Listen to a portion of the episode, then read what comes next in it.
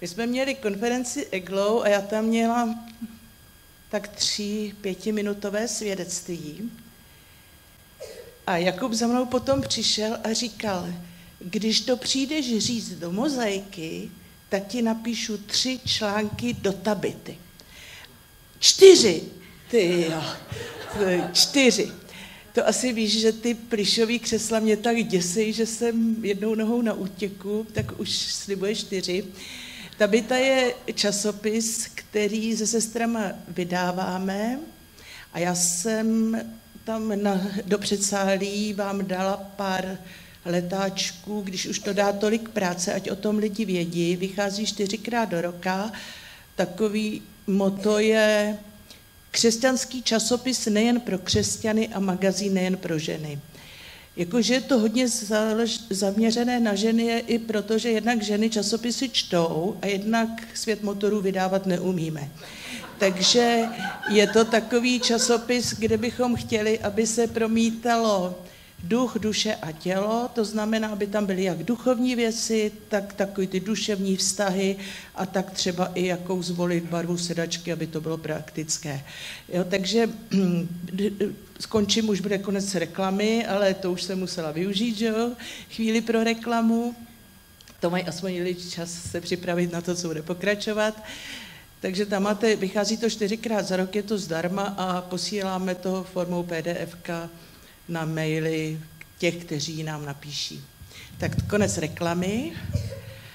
A teď, abych se vrátila k tomu, jak jsem se sem dostala. Ještě před, předejdu Jakuba Limra, mi zavolala Alenka Šelhongová, jestli bych neměla svědectví na konferenci EGLOU, kterou jsme před týdnem měli. A já jsem kdysi jeglou vedla a teď jsem se tak těšila, že tam jenom přijedu. Jo? Já nevím, jestli si to umíte představit, že si sednu a budu jenom čerpat. A teď ona mi zavolá, jestli bych řekla svědectví. A první, co mě napadlo, já nemám co říct. Já když se ohlédnu zpátky teď, když je to takový, o čem já mám vlastně mluvit. Jako první, co mi bylo, když já teď nemám co mluvit. Všechno je takové, a najednou mi naskočil verš, nebo spíš oddíl. Rozpomínat se budeš na cestu, kudy tě vedl hospodin. A protože se bojím, abych nekoktala a protože vám chci představit svého manžela a jeho příjemný bas, tak bych ho poprosil, aby to přečet.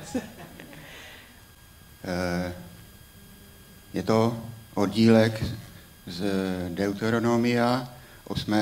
kapitoly, pokud si to chcete číst, anebo si to zapamatovat. Deuteronomium 8 od druhého verše. A rozpomínat ti se budeš na všecku cestu, kterou tě vodil hospodin, Bůh tvůj, již teď 40 let po poušti, aby ponížil tebe a zkusil tě, aby známé bylo, co je v tvém srdci. Budeš-li ostříhat i přikázání jeho, čili nic. Tak toto byl kralický překlad. A pro lepší porozumění přečtu ještě druhý a ještě to bude trošku delší, ale věřím, že vydržíte. Připomínej si celou tu cestu, kterou tě hospodin tvůj Bůh vedl po 40 let na poušti, aby tě pokořil a vyzkoušel a poznal, co je v tvém srdci. Zda budeš dbát na jeho přikázání, či nikoli. Pokořoval tě a nechal tě hladovět, potom ti dával jíst manu, kterou si neznal a kterou neznali ani tvoji otcové a tak ti dával poznat, že člověk nežije pouze chlebem, ale že člověk žije vším, co vychází z hospodinových úst. Po těch 40 let tvůj šat na tobě nezvetšel a noha ti neotekla. Uznej tedy ve svém srdci, že tě hospodin, tvůj Bůh, vychovával – jako vychovává muž svého syna. A proto budeš dbát na přikázání hospodina svého Boha, chodit po jeho cestách a jeho se bát. Teď hospodin, tvůj Bůh, tě uvádí do dobré země, do země s potoky plnými vody, z prameny vod propastných tůní, vyvěrajícími na pláni i v pohoří, do země, kde roste pšenice, ječmen, viná réva, fíkový a granátová jablka, do země olivového oleje a medu, do země, v níž budeš jíst chléb bez nedostatku, v které budeš, nebudeš postrádat ničeho, co země, do země, jejíž kamení je železo a z jejíž hor budeš těžit měď. Budeš jíst dosyta a budeš dobrořečit hospodinu svému Bohu za tu dobrou zemi, kterou ti dal. Střes se však, abys nezapomněl na hospodina, svého Boha, a nepřestal dbát na jeho přikázání, práva a nařízení, které ti dnes udílím. Tak tolik z božího slova. Děkuju. Samozřejmě, když jsem měla ten telefonát, tak mi nenaskočil celý tento text, ale slyšela jsem ten začátek. Rozpomínat se budeš na tu cestu, kudy tě vedl hospodin, ale pozor, kudy tě vedl po poušti. Já nevím, jestli si to dovedete představit, dokud jsem ještě pracovala, teď jsem v požehnaném důchodu, tak vždycky se tam bylo období, kdy začali nosit fotky. Obzvlášť moje bývalá ředitelka, ta si dělala fotoknihy z dovolených. Představte si, vrátíte se po poušti, z cesty po poušti a vybalíte fotoknihu. Písek, písek, písek. Jo, a tady písek. 40 let. Písek, vítr, horko, zi, někdy zima, den jako den a na to se budeš rozpomínat. Na to se budeš rozpomínat, protože tam byl s tebou hospodin. Na to se budeš rozpomínat, že tam byl s tebou hospodin. I když ti to přišlo suchopár, i když měl pocit, že je to prostě pruda, že je to pořád stejné. Možná to znáte, dlouhá řada stejných všedních dní je někdy nebezpečnější než zápasy. Protože když mám problém, zápas, tak běžím k Bohu. Ale když jedu tím, já tomu říkám vlakový způsob, tedem, tedem, tedem, tedem, a člověk usne a říká, ta cesta byla dlouhá, byla to otrava. A Bůh jim říká, pardon, rozpomínat se budeš, já jsem pořád v té kraličtině, díky svému věku, připomínej si tu cestu, kudy tě vedl hospodin, i když tou dobou ti přišlo, že je to prostě poušť. Představte si situaci na poušti. Mami, co bude k večeři? No mana asi, co by bylo dneska, že jo? Prostě jako, já nevím, co by asi mohlo být, když máme každý den manu, tak co se tak hloupě ptáš? Mimochodem, mana, ta mě ohromně povzbuzuje vždycky ve chvílích, kdy se modlíme za něco, za nějakou situaci, která se nám zdá, že prostě nemá řešení. Že ať to dopadne, jak to dopadne, tak to prostě je špatně a že to, za co se modlíme, nemá řešení. Protože mana bylo řešení, které do té doby neexistovalo. Oni se nemohli modlit, bože, dej nám manu, protože ji neznali a nemohli ji znát, protože neexistovala. A tak vás chci pozbudit, jestli se vám zdá, že jste v situacích, které nemají řešení. Bůh může dát manu. Bůh může dát prostě řešení, které do té doby neexistovalo. Může dát něco úplně nového, co si prostě nemůžete představit, protože si to představit nejde. Ale to jsem trochu odbočila. Tady prostě dál čteme, tak ano, dávali madu, manu, noha jim neotekla, to je dobrý, oděv nezvetšel. mně se vám včera rozpadlo triko a já byla tak ráda, že jsem ho konečně mohla vyhodit. Dovedete si představit, on to zní krásně, jako nerozpadly se vám šaty, ale teď muži nemusí poslouchat, ale ženy, představte si, že 40 let nosíte to samý. Takže ty fotky z pouště jsou jednak písek, písek a pořád mám na sobě to samý. Jedinou, jedinou výhodu teda mělo, že oni to měli tak volný, že jim to pořád bylo, že jo. Ale jinak to prostě bylo období suchý, jak mu přišlo prázdný, prostě poušť. A i na takové věci máme rozpomínat. Proč? Protože Bůh říká, protože jsem tam byl s tebou, protože jsem tě vedl. Možná ženy mě asi pochoví víc než muži, ale jedna z nejsmutnějších a nejsuších věcí je neplodná žena. Žena, která nemůže mít děti. A mám to dobře prožitý, protože oficiálně jsem byla ta, která nikdy neměla mít děti. Už od mládí jsem jako žena nikdy nefungovala, prošla jsem mnoha specialisty, byla jsem tou dobou zdravotní sestra, takže jsem se dostala i na známé kliniky a nic. A já přitom jsem, já jsem i dětská sestra, já prostě jsem taková slepice, já prostě mám ráda tu rodinu kolem sebe a ty děti a teďka vnoučata, to je vůbec nejlepší. Ale prostě začínala jsem svůj život, i křesťanský život s tím, že prostě z lidského hlediska nebudu mít děti. A pak jsem poznala svého muže a teď jsem cítila povinnost, když jako došlo k tomu, že mě řekl, že by jako, jo, tak jsem došla k tomu, že mu to musím říct. A bála jsem se, protože to není věc, kterou druhýho potěšíte. A víte, co bylo zajímavé, když jsem teda řekla, víš, já ti musím říct to, že je dost pravděpodobný, že, nebo skoro jistý, že nemůžu mít děti. A manžel tenkrát říká, já to vím. Tak to ve mně hrklo, říkám si, to si o tom povídají lidi nebo co. A bylo to tak, že jsme byli v Tatrách s mládeží, jezdili jsme k Jurčům do štvoly, na, spali jsme na seně a v baráku měli takový, jak to byla dřevěnice, takový ty podezdívky a tam byla jediná místnost, kde se vařilo, byla tam jediná voda.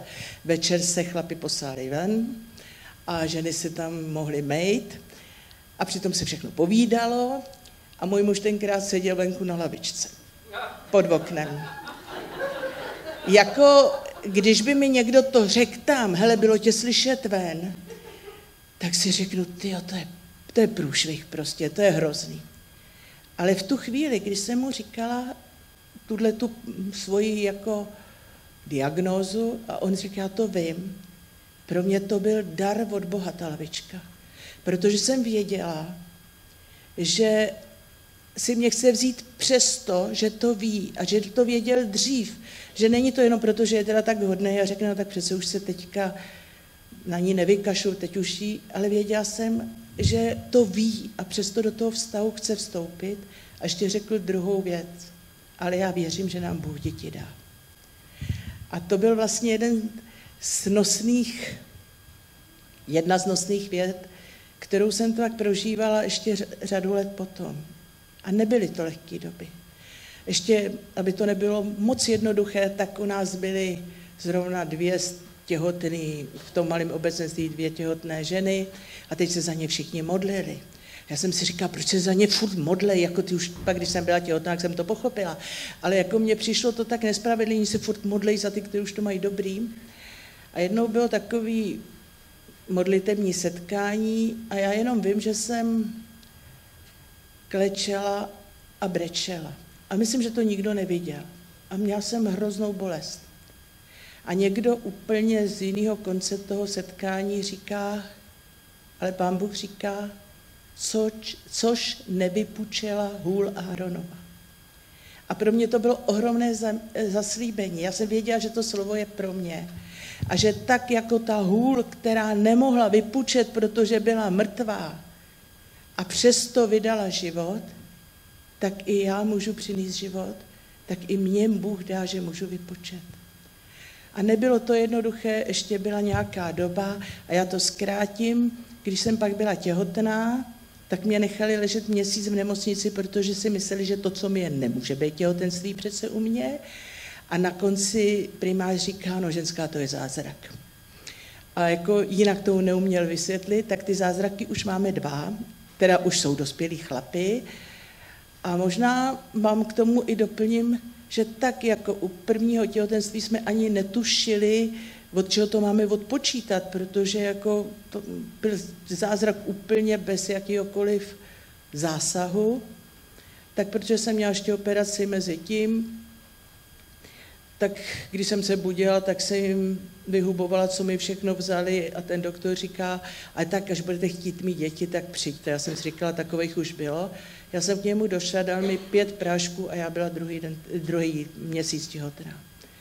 A proč to říkám? Že věřím, že Bůh dává zázraky, že Bůh dělá zázraky a že je může dělat jednak, jak chce a jinak po každý jinak. Že nemusí v tvém případě udělat jako v případě tvé kamarádky nebo kamaráda, ale dokonce, že je nemusí v tvém případě udělat tak, jak je udělal předtím. Prostě může to udělat úplně jinak, protože on je Bůh. A dneska, když je to teda hodně dávno, co tohle vyprávím, vím, že to bylo těžký období, že to byla poušť, ale že hospodin tam byl se mnou. Že mě tím provedl. A možná mnohé z toho, co vím nebo co zažívám, bych nezažila, kdybych tím suchým obdobím neprošla, kdyby mě neproskoušel, kdyby neproskoušel naši víru, že on je ten, který dělá zázraky a že je může a chce dělat. A možná jinak, než si představujeme, možná jindy, než si představujeme, ale prostě, že on je s námi. Že když jdeme po poušti, tak on nás vede. Abych nezůstala jenom v tom pravěku, tak mám ještě takovou zkušenost, nebo příběh. Před třemi lety jsme s manželem výjížděli na kola. A jeli jsme, jako, je to zahraniční zájezd to byl, kdy se vás vezmou autobusem s vlekem, tam nandají kola a tam potom jsou zajímavé trasy a my to máme rádi. A my jsme čekali v noci na ten autobus na dálnici, tenkrát jela americká kolona přes Čechy, takže autobus přijel s obrovským spožděním mezi americkými jeepy, to bylo takový zajímavý a někdy v těch půl druhý nebo kolik v noci jsme nandavali, nandali kola a já se ohnula pro tašku a strašná bolest. A říkejte najednou, hele, tak všechno vyndejte, mě nějak není dobře. Takže jsem nastoupila do autobusu strávila eh, noc s modlitbama a s brufenama. A do rána se to trošku jako usadilo, tak jsem šla na kola. No, pak teda se to několikrát opakovalo, tak už jsem na kola nešla a řekla jsem si, to bylo hotel s termálníma lázněma, to bude krk a já prostě půjdu do té nejteplejší termální vody. Jestli tu nějaký zdravotník, tak ví, že jsem dělala přesně všechno, co jsem dělat neměla. Jo, a, a občas se ty kruté bolesti objevily a zase nějak pouzněly, ale pak, když jsme se vrátili, tak už to bylo dost hrozné. A já jsem už se teda dostala do Kolína na neurologii. Přišla, u nás je to tak, že jsem tam přišla v devět a v půl čtvrtý, když na mě přišla řada, tak paní primářka říká, já zavolám ještě na CT, ať na vás počkají, tak tam rychle zavolala a teď jsem jí řekla ten svůj příběh a ona říká, já to zruším, když to už byste byla normálně mrtvá, to nejde, jako kdyby tam bylo krvácení, tak byste byla mrtvá, já to zruším. A když už na vás čekají, tak tam běžte. A snad proto, že očekávala, že prostě v případě krvácení do hlavy bych byla už mrtvá, tak ho tam neviděla. No, no ale ty bolesti byly takové, že jsem skončila na jipce. Tam byl takový primář, který neurologii neustále otravoval, takže mi udělali nové CT a vezli mě záchranku na rychlo do Prahy na neurologii, protože zjistili, že tam je subarachnoidální krvácení. Prostě cákávám, já tomu říkám, že mi šplouchlo na maják. Ale jako cáká tam krev a už to tam bylo zjevné a dochází k spazmům v okolo, potom moje neuroložka říká, víš, 60% lidí se nedožije příjezdu sanitky a potom teď já nevím, kolik procent umírá za následky těch spazmů, co tam vzniknou tím, že tam cákla tam krev. Co je nutný zůstat v klidu a určitě ne v teple. Takže když jako zjistí, co jsem všechno no, dělala, já přijel jsem do Prahy, do vojenský, tam jsou takový dobrý, říkají, nebojte, my najdeme tu díru, my ji zalepíme. Nechali mě na pokoji vedle paní, která byla po zásahu. A teď já jsem viděla, jak ona nepoznává své děti, neumí mluvit, mluví nesmysly a přitom bylo vidět, že to byla žena, která měla úžasnou slovní zásobu, že mluvila jako vzdělaně, ale prostě hloupě. A přišla tam normálně, ale s krvácením. A já jsem se začala modlit, aby mi do té hlavy nalezli. A teda přiznám, že se modlilo za mě mnoho lidí, kteří mě znali. Další den mi vyšetřovali takový to, jak vám vlezou z nohy do hlavy a teď tam koukají, co by tam bylo. A nic. A říkají, my jsme tu nenašli, ale je vidět, že tam spousta spazmů, to krvácení tam bylo, ale promiňte, my jsme ho nenašli. Tak mi asi dva měsíce nedovolili si ani sednout. A taky to zkrátím, když jsem pak po roce byla na kontrole, tak mě zase pustili do toho tunelu. Přišla jsem na řadu, doktor kouká do monitoru, kouká, kouká a pak říká, ženská, já nevím, co s váma. A já jako, co se stalo? Já to ne, prostě nemůžu najít. A já říkám, no to je dobře, ne? On říká, no ne, protože my víme, že to tam bylo, ale ono to tam není. Takže říkám, co se dá dělat, tak se chovejte jako zdravá. Takže z lékařského hlediska se mám chovat jako zdravá, i když mi šplouchlo na maják. Jo, a, ale ještě bych vám k tomu rozpomínání řekla něco dál. Mně k tomu se velice pojí další verše. Exodus 13.14, kdybyste někdo chtěl pilně hledat. Až se tvůj, ty, až se tvůj syn v budoucnu zeptá, co to znamená, odpovíš mu, hospodin nás vyvedl pevnou rukou z Egypta z domu ostrovství. A jinde rodina rodině bude vychvalovat tvé skutky, předivnou moc tvou zvěstovat. To, že jsem tady říkala, že se je dobré rozpomenout se, kudy nás vedl hospodin, i když se nám zdálo, že tou dobou to je opravdu špatný. To je jedna věc. My s manželem někdy, když neprožíváme pěkné doby, nebo pěkné, třeba, aby to nevypadalo, že strádáme, ale třeba teď jsme se od začátku války ve sboru každý den scházíme k modlitbám za Ukrajinu. A pak člověk přečte zprávy a říká si, bože, jak to je, kde je tvoje moc? A nebo prostě jsou jiné věci, modlíte se za někoho blízkého. Ale pak je dobré se rozpomenout na tu dobu, kudy tě hospodin vedl. Proč? Protože vidíš, že on tam byl a vidíš to teď. Možná jsi to v tu chvíli neviděl, ale teď vidíš, že tam byl s tebou hospodin. A další věc je, že to máme pustit dál. Až se tě tvůj syn zeptá, kudy tě vedl hospodin, to je po vyvedení z Egypta. A já to teda nebudu číst celý. Já jsem říkala, že to mám tak na 10 minut a teď jsem se radši nepodívala na hodinky. Ale když vycházeli z Egypta, tak Bůh jim dal určitá přikázání, co mají udělat a co mají dělat dál. A říká, budeš mít, uděláš tohle, tohle a svým dětem řekneš, to je proto, aby jsme věděli, že nás Bůh ved z Egypta a dál budeš dělat to a to a to. Můžete si to přečíst v Exodu, to jsou takový ty, budeš mít znamení na své ruce jako připomínku mezi svýma očima, aby v těch ústech zůstal hospodinův zákon a tak dále. Byly to konkrétní nazíře, na, pardon, byla to konkrétní nařízení, který mají dělat a končí to. A až se tě tvůj syn zeptá, proč to děláš, tak mu řekneš, no protože a teď mu řekneš, co udělal hospodin. Já říkám syn, ale myslím, že si tam můžeme dodat kohokoliv blízkého. Že to může být brácha, může to být otec, může to být náš bližní, náš soused. A tady je moc hezký, až se tě zeptá. Já myslím, že to může být osvobozující. Jako, tak ano, ví, že jsme věřící, ví, že jsme v církvi, ví, že jsme se nechali pokřtít a když se neptá, tak co s ním mám dělat? Tak jako to už není moje zodpovědnost, jestli se ptá, tak jako co se dá dělat.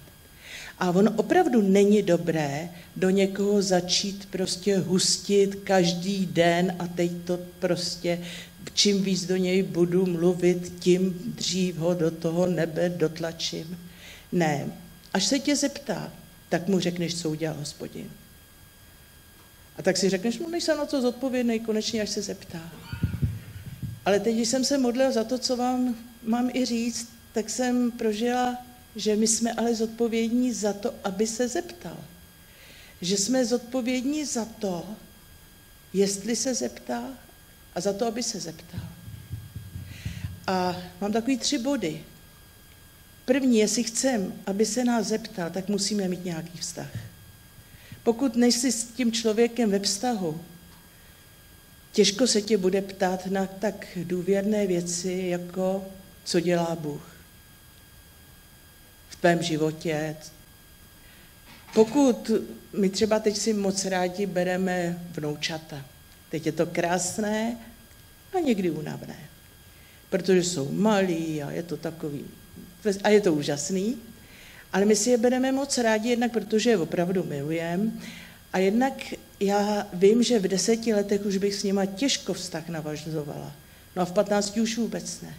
Ten vztah si musím zač- začít budovat už teď a pokud nějaký tatínek si říká, no já s tím klukem budu mluvit, až, s ním půjde, až půjde s ním jít na ryby, je možné, že pak už s ním mluvit nebude. Takže ta první věc je, vytvářejte si vztahy. Vytváříte si je v rodině, vytváříte si ji s přáteli, právě proto, aby ten člověk věděl, že se vás může zeptat. Vytvořte podmínky. Jako pokud já zůstanu toho syna, táta vidí syna u večeře jak, a pak řekne, hele, se do pokoje a uč se, tak asi těžko dojde k nějakému rozhovoru. Modlete se za to, jak vytvořit podmínky, aby ten váš blízký se vás měl možnost zeptat abyste s ním byli v prostředí, v atmosféře, která navodí to, že si můžete důvěrně povídat. A třetí, snažte se, nebo dělejte všechno pro to, aby měl k vám vztah důvěry. Já nevím, já tomu říkám někdy svaté drbání nebo svaté drbny, když přijde někdo a víš, já, já ti to řeknu, aby si se se mnou za něj modlil, modlila, protože víš, on prochází teď takovou těžkou chvílí, anebo víš, ten náš kluk si našel teďka partnerku, budeš se se mnou modlit a hodná tetička nebo sestra řekne, no my se za tebe modlíme, ty už máš holku, tak si myslím, že před vámi tu, sestru, tu dívku bude mm, asi chránit. Nic nezraní tak, když někomu něco svěříte, a pak si, my se za tebe modlíme. Eh, já vím, že nevycházíte eh, z penězi, ale ještě kradeš ty housky v samoobsluze. Tak jako pak už se vás nezeptá. A možná se nezeptá ani nikoho a je to škoda. Takže prosím vás, až se vás, váš syn, váš blízký zeptá, buďte připraveni mu říct, co dělá hospodin ve vašem životě. Buďte připraveni mu vydat svědectví. Ale modlete se a pracujte, se, pracujte na tom, aby se zeptal. A to jsou ty tři věci. Vytvořte si vztah, vytvořte podmínky a vytvořte vztah důvěry. Pak můžete počítat s tím, že ten člověk se zeptá a vy mu řeknete, ano, hospodin mě vyvedl z pouště. Ano, hospodin mě vyvedl z Egypta. Ten poušť bylo to, když jsem chodila bez Boha. Ten Egypt byl to, když jsem byl v zajetí. Pak mu to budete moct říct. A nebojte se rozpomínat na cestu, kudy vás vedl hospodin, protože zjistíte, že tenkrát byl hospodin se mnou, tak proč by to dneska mělo být jinak? I když to třeba teď necítím, i když nic neprožívám. Ale hospodin mě vedl až potud, tak já věřím, že hospodin je ten týž včera, dnes a zítra, tak věřím, že je se mnou i dneska. Proto stojí za to se vzpomínat, já furt jsem v té kraličtině, ale proto stojí za to si připomínat, co už hospodin udělal, čím mě provedl, protože je možné, že dneska třeba necítíš přítomnost Boží. Nemáš pocit, že jít s pánem je, jak v jedné staré písni bylo, můžem si hověti v Ježíčově obětí. Ono to není tak. Je to někdy zápas a někdy je to poušť. Ale hospodin tam je s tebou. A když byl s tebou až potud, on se nemění. On bude s tebou i dneska. Tak to je asi tolik, co jsem vám chtěla říct. A teď už strašně ráda předám mikrofon zpátky.